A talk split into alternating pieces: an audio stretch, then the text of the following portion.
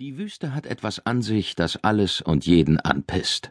Vielleicht ist es die Hitze oder die karge Landschaft oder diese absolute Trostlosigkeit. Ist auch egal was. Auf jeden Fall bringt die Wüste in allem das Allerschlimmste zum Vorschein. In dieser Umgebung, in der eigentlich nichts überleben dürfte, brodelt das Leben nur so. In der Wüste ist selbst mit den Pflanzen nicht zu spaßen. Das sind ausgedörrte, sonnenverbrannte Kämpfernaturen. Die müssen sich ganz schön abmühen, um sich ihren Weg durch Erde und Steine zu bahnen. Kaktus, Yucca und Schneidegras können einem blutige Wunden beibringen. Es fährt auch niemand in die Wüste, um sich die Herbstfarben anzusehen, schon deshalb, weil die sich auf ziemlich unschöne Brauntöne beschränken. Hübsche Kalender mit Viechern, die durch die Wüste kräuchen, gibt es auch nicht. Ob Klapperschlange, Skorpion oder Hundertfüßer, unter jedem Stein lauert irgendein schuppiges, giftiges Ungetüm nur darauf, in den nächsten nichtsahnenden Knöchel zu beißen.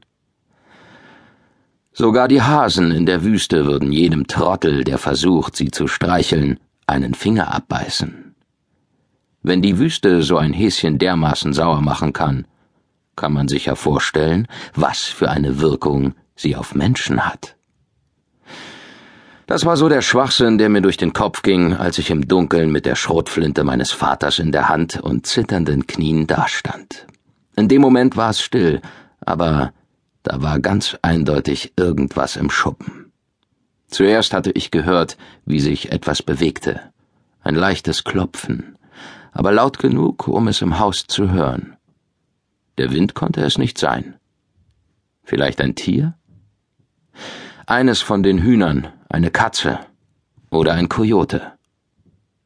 Als ich rausging, hörte ich so etwas wie eine Stimme.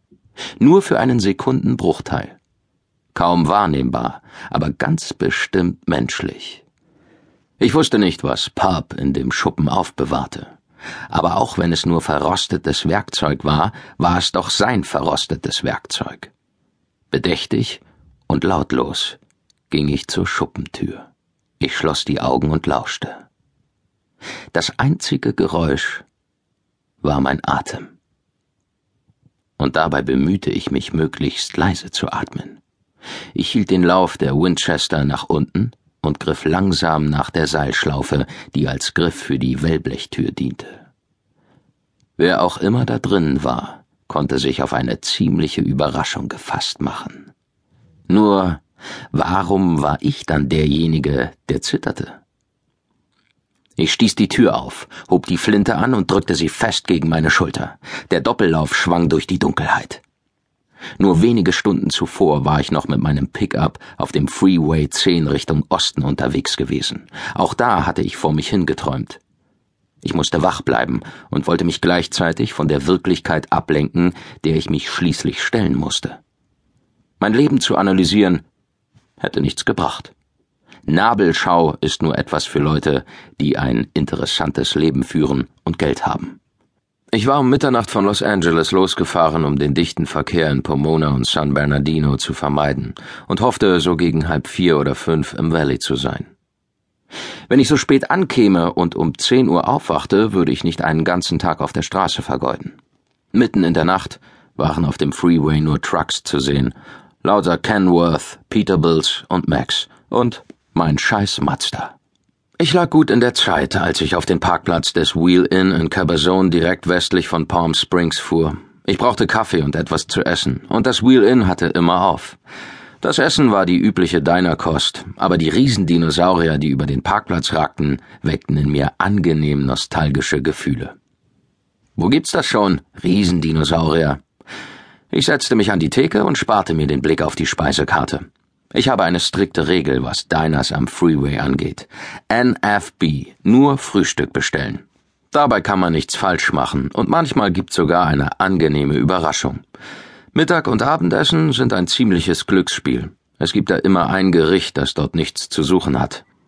Wer bei Conchi Joe's Gasoline and Beef Jerky Emporium das Hähnchen Cordon Bleu bestellt, ist selbst schuld, wenn seine Gedärme anschließend rebellieren.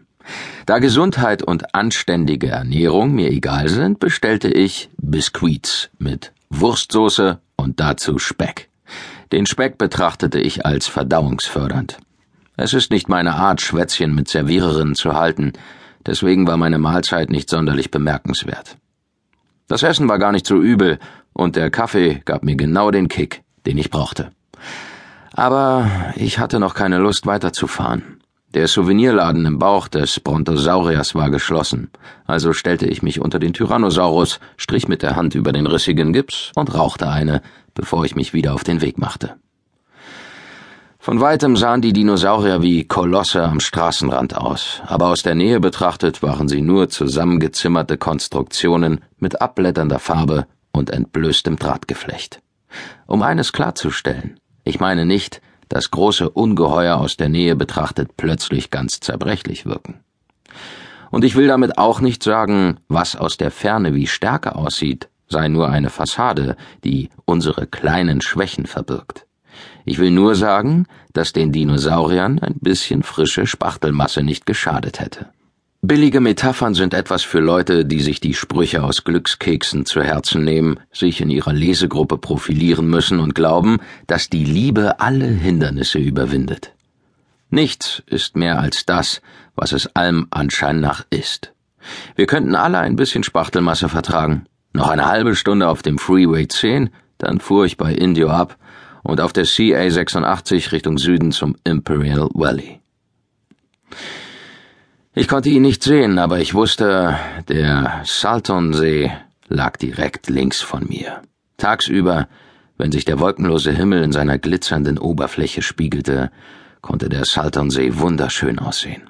Aber nachts, wenn man nicht von der Optik abgelenkt wurde, blieb nur das Geruchsgemisch von verfaultem Fisch und irgendeiner Krankheit mit einem komplizierten Namen, das sich den Weg durch das geschlossene Fenster meines Pickups bahnte.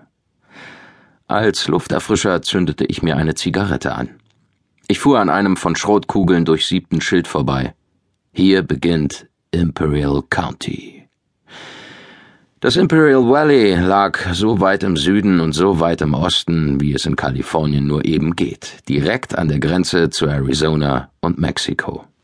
Auf der amerikanischen Seite wohnten die meisten Menschen in El Centro, Imperial, Brawley, Holdville und Calexico. Auf der mexikanischen Seite des imposanten Zauns aus Stahl und NATO-Draht dehnte sich die Stadt Mexicali aus, eine Metropole mit über einer Million Einwohnern. Wegen der Nähe zu Mexiko waren drei Viertel der Einwohner des Imperial Valley Hispanos. Hier wurde viel häufiger Spanisch als Englisch gesprochen. Imperial County war die ärmste County Kaliforniens, mit einer Arbeitslosenquote von über 30 Prozent und so vielen Analphabeten, dass das ländliche Mississippi dagegen wie ein Bildungsmecker erschien. Da ein Viertel der Bevölkerung ohne Arbeit dastand, kann man sich vorstellen, wie die Verbrechensquote aussah. Kurz gesagt, es war eine ziemliche Drecksgegend. Aber das ist wirklich ganz lieb gemeint. Ich berührte mit dem Handrücken das Fenster und konnte durch das Glas die Hitze der Wüste spüren. Selbst spät nachts waren es um die 35 Grad Celsius. Tagsüber würde die Hitze mit über 40 Grad kaum auszuhalten sein. Die Fahrt bis zum Haus würde noch eine Stunde dauern. Aber ich war zu Hause. Dies war meine Heimat, was das auch immer heißen mag.